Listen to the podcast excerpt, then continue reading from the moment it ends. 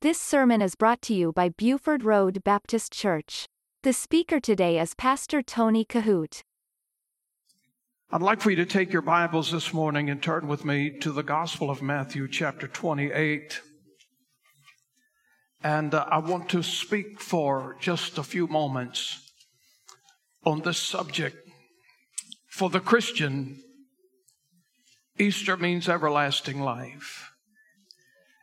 And I want us to take some time in the Word of God to go through this. I'm going to begin reading this morning in Matthew chapter 28, and I want you to look with me, beginning in verse number one. And the scripture says, In the end of the Sabbath, as it began to dawn toward the first day of the week, came Mary Magdalene and the other Mary to see the sepulchre. And behold, there was a great earthquake, for the angel of the Lord descended from heaven and came and rolled back the stone from the door and sat upon it. And his countenance was like lightning, and his raiment white as snow.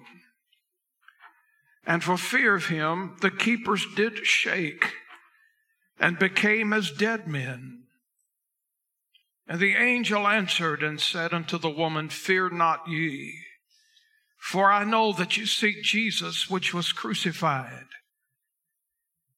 He is not here, for he is risen. As he said, Come, see the place where the Lord lay. Perhaps the greatest words in all of the Bible are found in the first eight words of this passage. And I think it's something that you and I, as a believer, can rejoice in every single day. We don't have to wait until Easter Sunday morning to celebrate what we're talking about today. Thank God Jesus is alive and well. There are so many things to learn and understand about the resurrection. And I think the, the resurrection of Jesus ought to mean the world to you. It ought to mean the world to me. I want to share with you real quickly here. Do you have your bulletin? I want you to follow along with me. I'll not keep you long this morning. But I want you to look into the Word. We need to look at it. We need to understand it. We need to know it. And it certainly ought to do something inside of us to stir us up. One of the things that I want you to know about the resurrection is this it is God's completed plan of salvation. And I emphasize that. Had there been a cross and not a resurrection, we would all still be on our road to hell.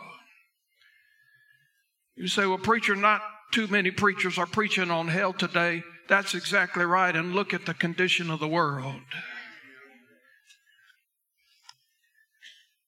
The resurrection is God's completed plan of salvation. The apostle Paul said it this way in 1 Corinthians chapter 15 and verse number 3 and 4. He said, For I delivered unto you first of all that which I also received, how that Christ died for our sins. Look at this now. According to the scriptures, and how that he was buried and that he rose again the third day according to the scriptures. And so it's important for us to know that God bringing Jesus back from the dead was not only prophecy, but it was necessary. We had to experience in Christ a resurrection. Because again, a resurrection is the thing that completed it. A cross without it would have been nothing. Jesus may have been counted as a martyr of some sort had there been no resurrection. But indeed, God raised him from the dead. The second thing that I want you to notice this morning is this that Jesus had to be crucified. It was impossible for salvation to come our way any other method. If somebody had put a pillow over the face of Jesus in the Garden of Gethsemane and tried to suffocate him to death, we would all still be lost without the blood and we would die and go to hell. If somebody had put poison in his drink, we could not be saved. Jesus had to be crucified because it was the blood of Jesus, the blood of Jesus only, that God would accept, that would make the payment, that would make the atonement for our sin. And the blood of Jesus satisfied the mind and the heart of God. Paul again said it this way in Philippians chapter 2 and verse number 8. He said, And being found in the fashion as man, he humbled himself and became obedient unto death, even the death of the cross. And in Romans chapter 5, verse number 8, the scripture says this But God commended his love towards us in that while we were yet sinners, Christ died for us. The important thing for us to remember about this cross and resurrection thing here as we celebrate the resurrection of the Savior today is this that God did not send Jesus to this world when man had evolved into a righteous human being. God did not love us when we became worthy, when we became lovely. God did not love us when we became righteous. God sent his only begotten Son to this earth, to this world, when we were sinners, when we deserved to die and go to hell. God looked back in the eons of time and he said, I do not want my creation to spend a Christless eternity. I do not want them to die and go to hell. And so the scripture says that Jesus was the Lamb of God slain before the foundation of the world. God looked ahead in time and he saw that our soul was shipwrecked and it was going to die and spend eternity in hell. And the only thing that could rescue us was the old rugged cross, the blood of Jesus, and the resurrection. So you think about this just for a moment. Jesus had to be crucified. First Peter chapter 2 verse 24 says this, who his own self bore our sins in his own body on the tree, that we, being dead to sins, should live unto righteousness, by whose stripes we were healed. And I emphasize something about the stripes of Jesus that brings the healing to you and I. Isaiah the prophet said it this way 750 years before Jesus went to the cross, before the resurrection, he said, He was wounded for our transgressions. Now, you think about the faith that Isaiah had. Isaiah was looking forward, he was looking towards the cross, knowing that God had given his prophets the declaration, the revelation that Jesus the Messiah would one day come, but only He could make the atonement of our sins. All of the prophets look back to the days of the Old Testament. Danny taught very well this morning in Sunday school about the Passover lamb and how that Jesus became our Passover lamb. And how that God would not accept anything, even going all the way back to the Garden of Eden. God rejected Cain's offering. But he accepted Abel's offering because it was from the blood sacrifice. All the way back to the beginning, God has used blood in his interaction with mankind. God's royal blood through his son Jesus. Jesus shedding his blood on the cross. There was no other payment for sin. There are millions of people all over this globe, and I'm probably sure that some are even watching by internet today. Let me emphasize something very important this morning that there is absolutely nothing you can do to save yourself. You can perform no work, no deed, you can pay no money. You cannot go to a certain university. There's absolutely nothing you can do to save yourself because here is the thing. We're not worktified, we are justified. We are justified by the blood of Jesus, and only the blood of Jesus can cleanse us from all unrighteousness. And so Jesus had to be crucified. He had to shed his blood.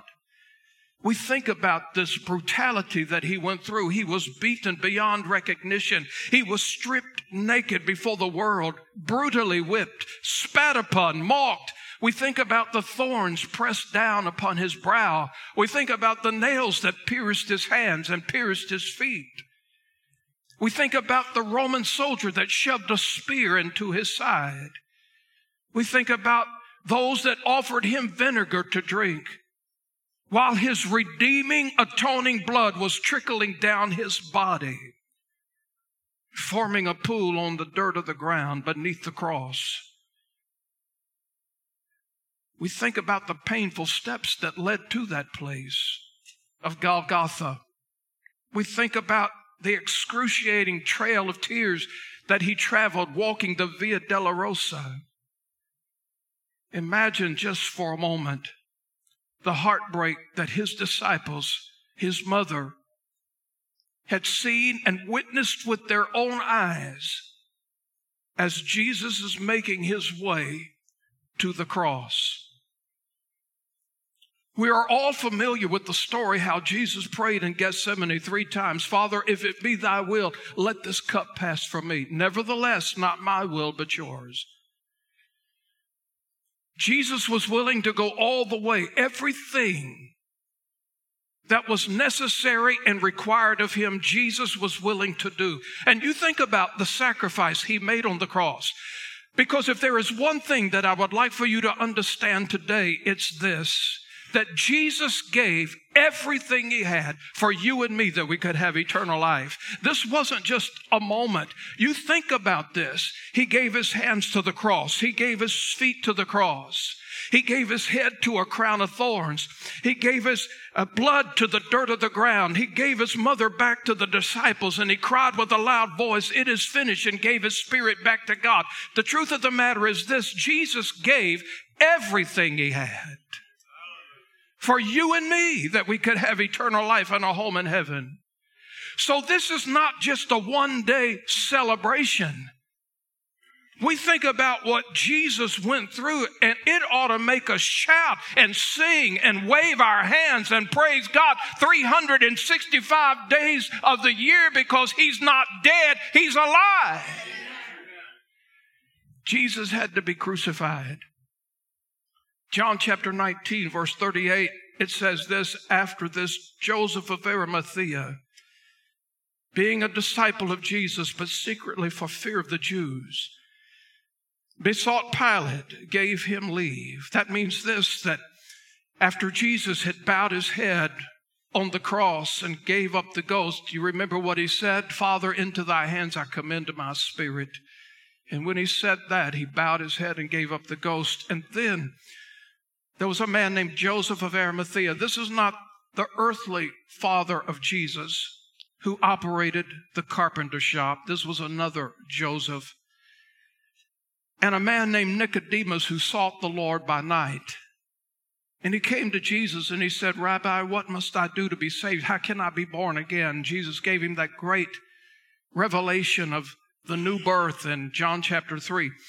But Joseph of Arimathea and Nicodemus requested permission to take the lifeless body of Jesus off of the cross and to prepare him for burial.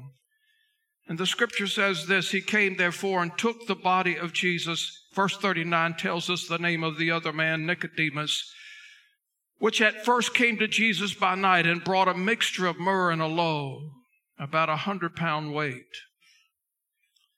Then took they the body of Jesus and wound it in linen clothes with the spices, as the manner of the Jews is to bury.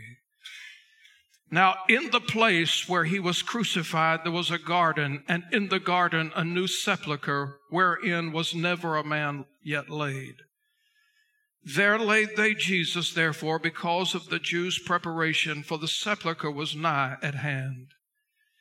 And so it's very important we understand that when they took the body of Jesus down from the cross and they began to prepare him with these burial spices, aloe and myrrh, it was about a hundred pounds of that substance, that spice. And when they, it almost weighed a hundred pounds when they wrapped and prepared his body and placed him in the tomb.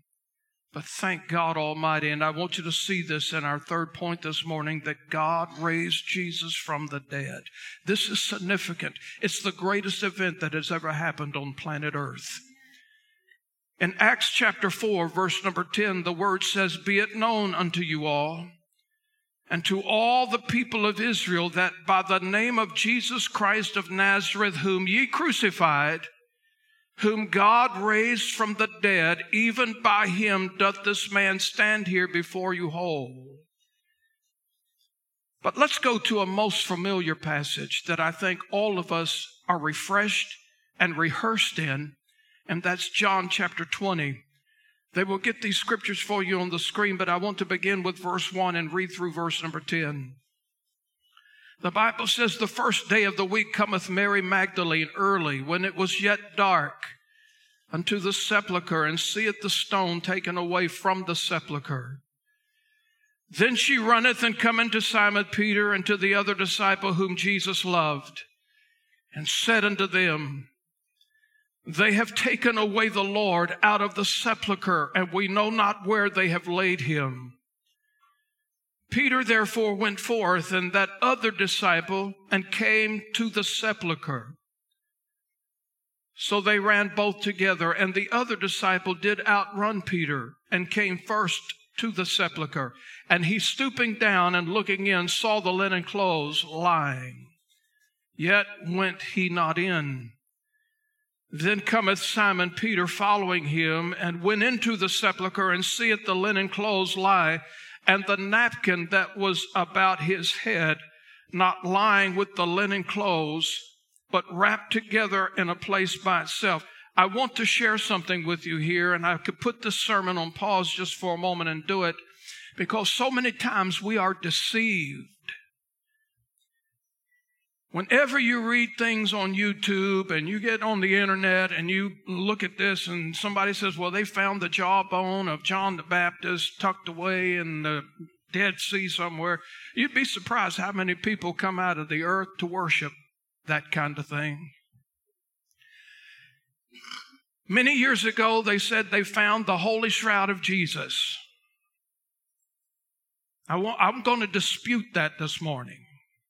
I'm going to tell you why that's not possible. That holy shroud of Jesus portrays the body, the image of Jesus, and you'd be surprised of the people that come out of the earth all over the world to worship, to bow down, burn candles in front of, and all of this ridiculous ritualistic stuff. Uh, and it shows the, the, the body of Jesus, the, the image of Jesus. It's impossible.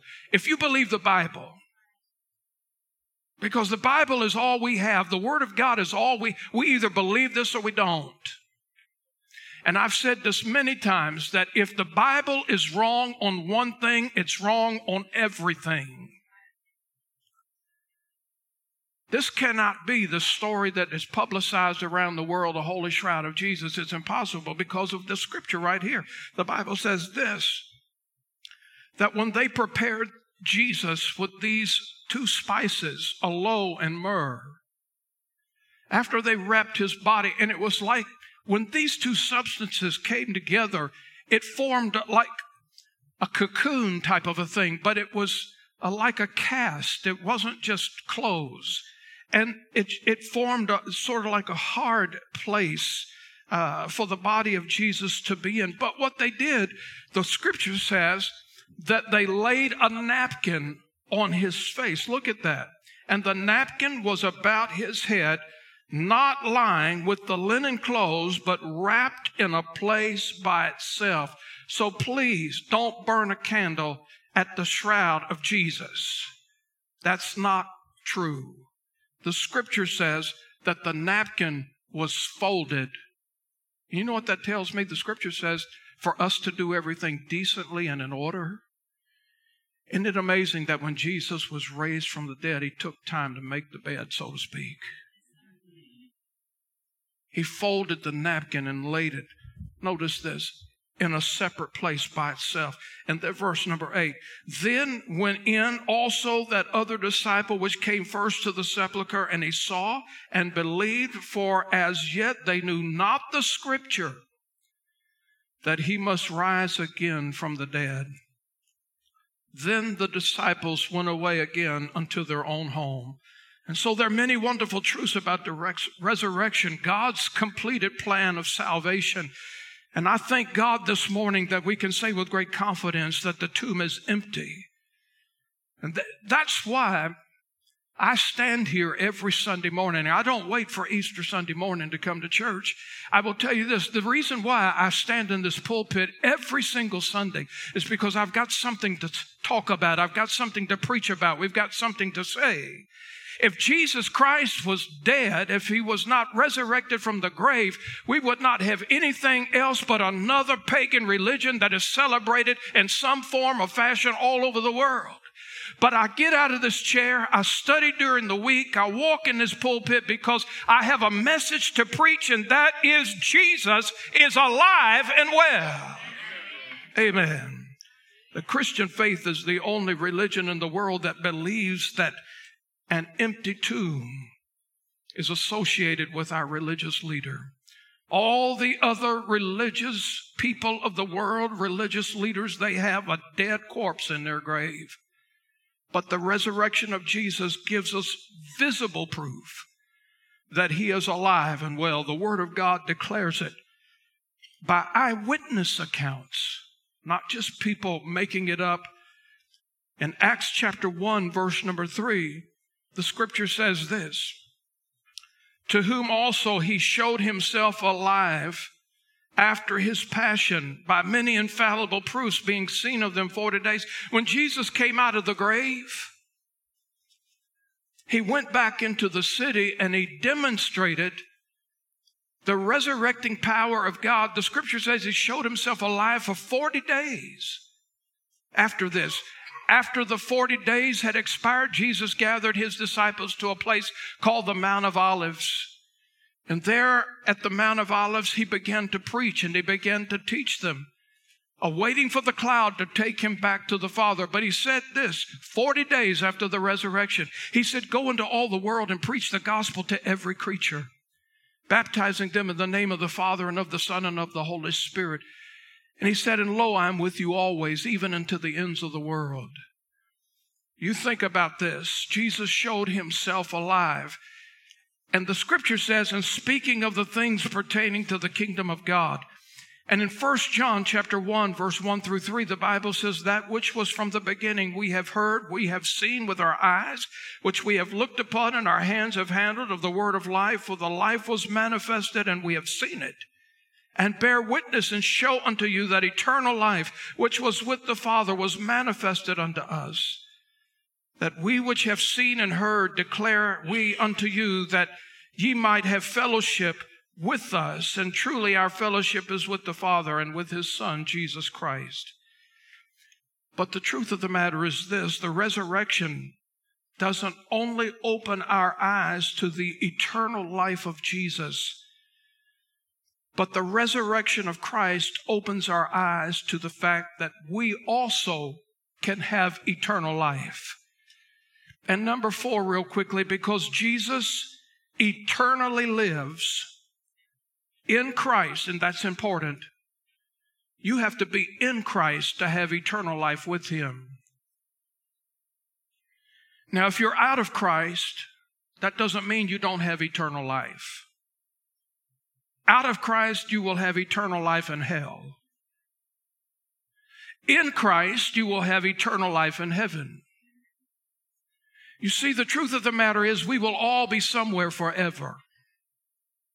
And we have to make the decision what do we want with our eternity? Where do we want to spend eternity? Do we want to spend eternity separated from God forever? do we want to spend eternity in heaven with the Lord Jesus? Because eternity, listen carefully, exists for all of us. We will all be somewhere forever because Jesus eternally lives in heaven in Christ, so can we. John chapter 11, verse 25 and 26 says, Jesus said unto her, I am the resurrection and the life. He that believeth in me, though he were dead, yet shall he live. And whosoever liveth and believeth in me shall never die. Believest thou this? And so eternal life is found in Jesus, and it can be ours in Christ when we trust Him as our Savior. And so the resurrection teaches us that Jesus is alive. It teaches us that we can live forever as well. But the resurrection also teaches this great truth that because Jesus is alive and well, we have proof, we have witness, we have testimony in the scripture that we can be reunited with our loved ones who have departed this world in Christ we can be with them who have gone on before. So many of us have loved ones that have already made the crossing, that have already made this journey. We here in our church, we have had several so close to us recently who have crossed that great divide, who have walked through that valley of the shadow of death. But I can assure you today by the testimony of them themselves and the testimony of their loved ones, we know where they are today. And in Christ, they're not in the ground. They're not floating in space. They're not being reincarnated. They're praising God, lifting holy hands around the throne room of heaven this morning. The scripture says this in 1 Thessalonians chapter 4 concerning our loved ones that have gone on to be with the Lord. But I would not have you to be ignorant, brethren, concerning them which are asleep, that you sorrow not, even as others which have no hope. As I stood here just a few days ago, preaching the funeral of Linda and preaching the funeral of my father, I was reminded of this. When it comes down to it, and our loved ones, either of an elder age or some type of sickness that God, for whatever reason, chose not to turn around. And we know or we knew that our loved ones were about ready to leave, right ready to depart. This is what I have been dealing with for 42 years as a pastor, but especially when my father passed. And I put myself in the shoes of many who have had loved ones to recently go. Here's the thing the dying part is easy. When my father took his last breath, we as a family were standing around his bedside, and I put my hands on his chest and I looked at Danny and I said, He's gone.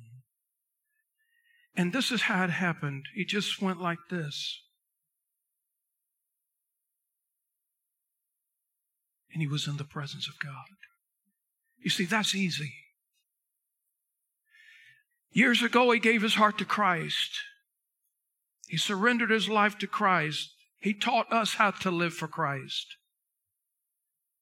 Standing there on that particular night, when the breath left his body, that was easy for him. The hard part is the separation. When we're separated. Now we know that according to the scriptures, we're going to be reunited with our loved ones one day, and thank God for that promise. That's the difficult thing, knowing that between now and then, that's the struggle. But here's the joy to that. The truth of the matter is this Jesus could come back today. He could come back in our next breath. He could come back before we get to the mailbox, before we get to our house this afternoon. He could come back. So the hope is this we don't weep as those who have no hope.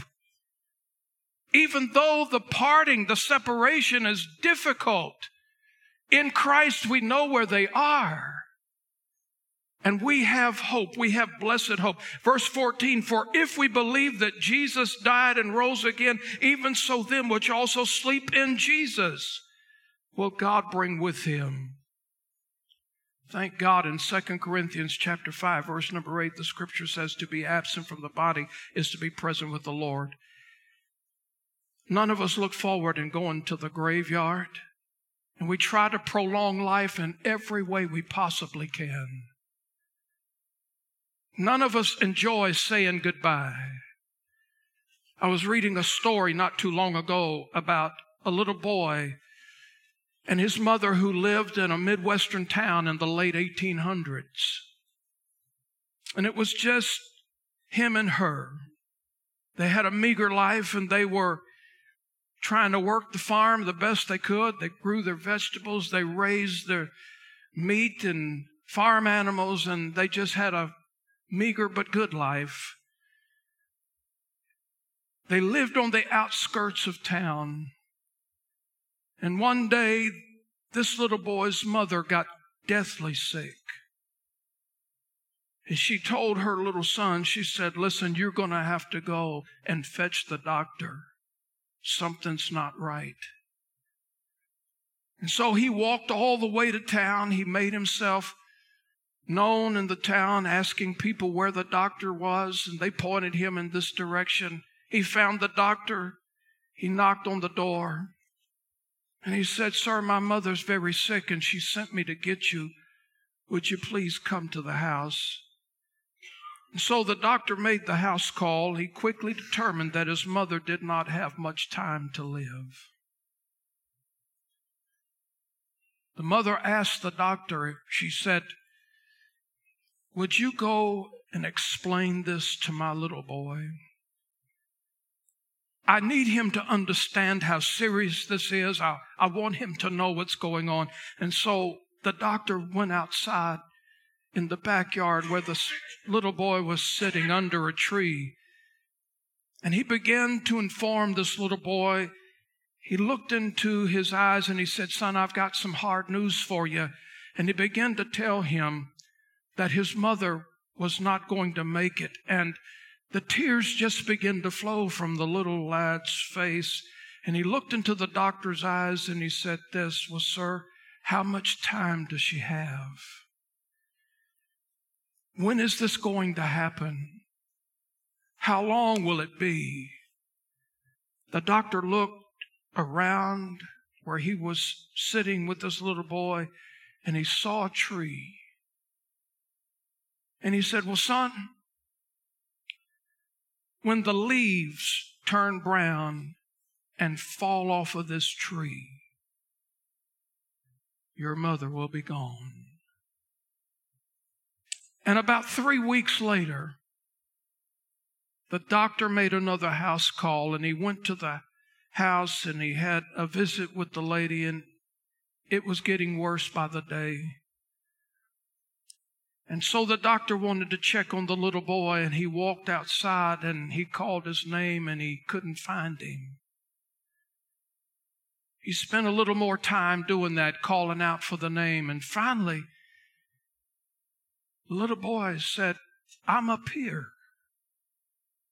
And the doctor looked, and there up in that tree was that little boy. And the doctor asked him, he looked and he said, Why are you up in the tree? And the little boy said, Well, I'm tying all of these leaves to the branch. Because you said, when they fell to the ground, my mother would be gone. And I'm trying to do everything I can hang on to this as long as I can. But I want you to know something. Because of the resurrection, I can tell you that all of our loved ones who have been saved by the grace of God we will see them again. We will be with them again. Thank God Easter means everlasting life. I want our musicians to come forward. Not only does it mean that Jesus is alive and well, not only does it mean that in Christ we will live forever, not only does it mean that we'll be reunited with our loved ones again, but the last thing on your bulletin day is this salvation means that we can have peace, peace that passeth all understanding. The Apostle Paul said in Philippians chapter 1 and verse number 21 For me to live is Christ and to die is gain. John said this in John chapter 5, verse 24 Verily, verily, I say unto you, He that heareth my word and believeth on him that sent me hath everlasting life and shall not come into condemnation, but is passed from death unto life. Here's the thing that I want to leave you with today in Christ, because of the resurrection. You can lay your head on the pillow at night with peace and have great confidence that if you were to die today, you could be in the presence of God in the very next breath. You listen to Pastor Tony Kohout. For more information, visit our website at BufordRoadBaptistChurch.com.